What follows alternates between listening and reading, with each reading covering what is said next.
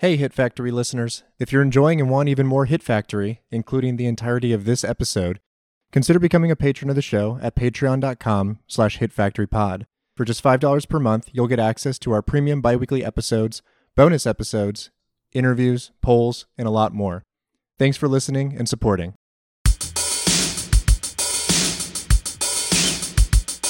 like a classic noir, there is narration over the course of the movie from Laurence Fishburne's character.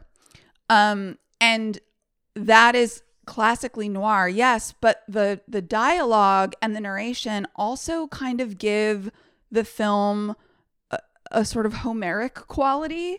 Like this sort of it elevates the story beyond noir to something mythic and if we're talking Homeric, we can also, by that same token, talk about Alighierian.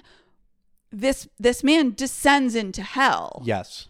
And and sort of has to pass through all of these all of these circles to learn a particular lesson.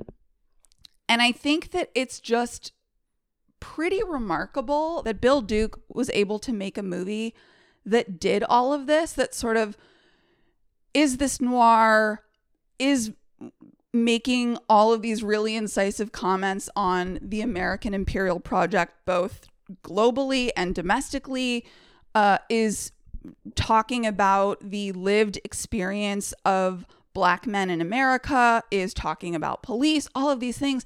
And also at the same time, like making an epic, like making a, a, a mythic story that feels like it is written by Homer or or Dante Alighieri. Like it it's he's he's playing with all of these really incredibly important and historically very white traditions in art making and he's using them to tell a story that is distinctly black.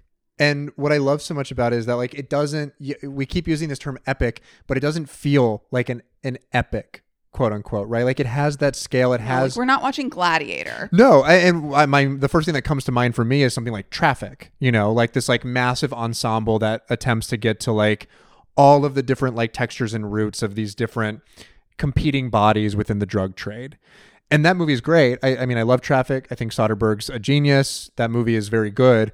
But this movie doesn't feel like it has that scale and that totality, but it addresses the same concerns. And I think that the thing about it that makes it much more profound to me is how distant those levers of power feel from the boots on the ground and from Laurence Fishburne's character.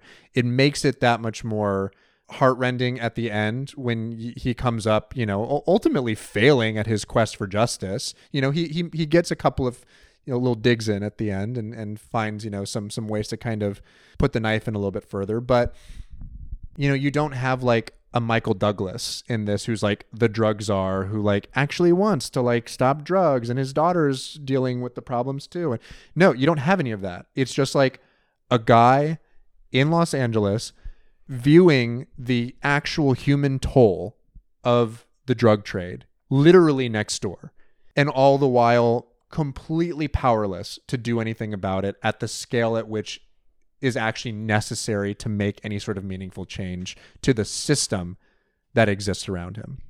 The dialogue is explicit about the obfuscation and separation of people like Laurence Fishburne and the casualties of the drug epidemic in America, designed by the US government. The separation between those people and the people who are the ones actually, you know, designing the system while saying that they are there to fix it. Mm-hmm.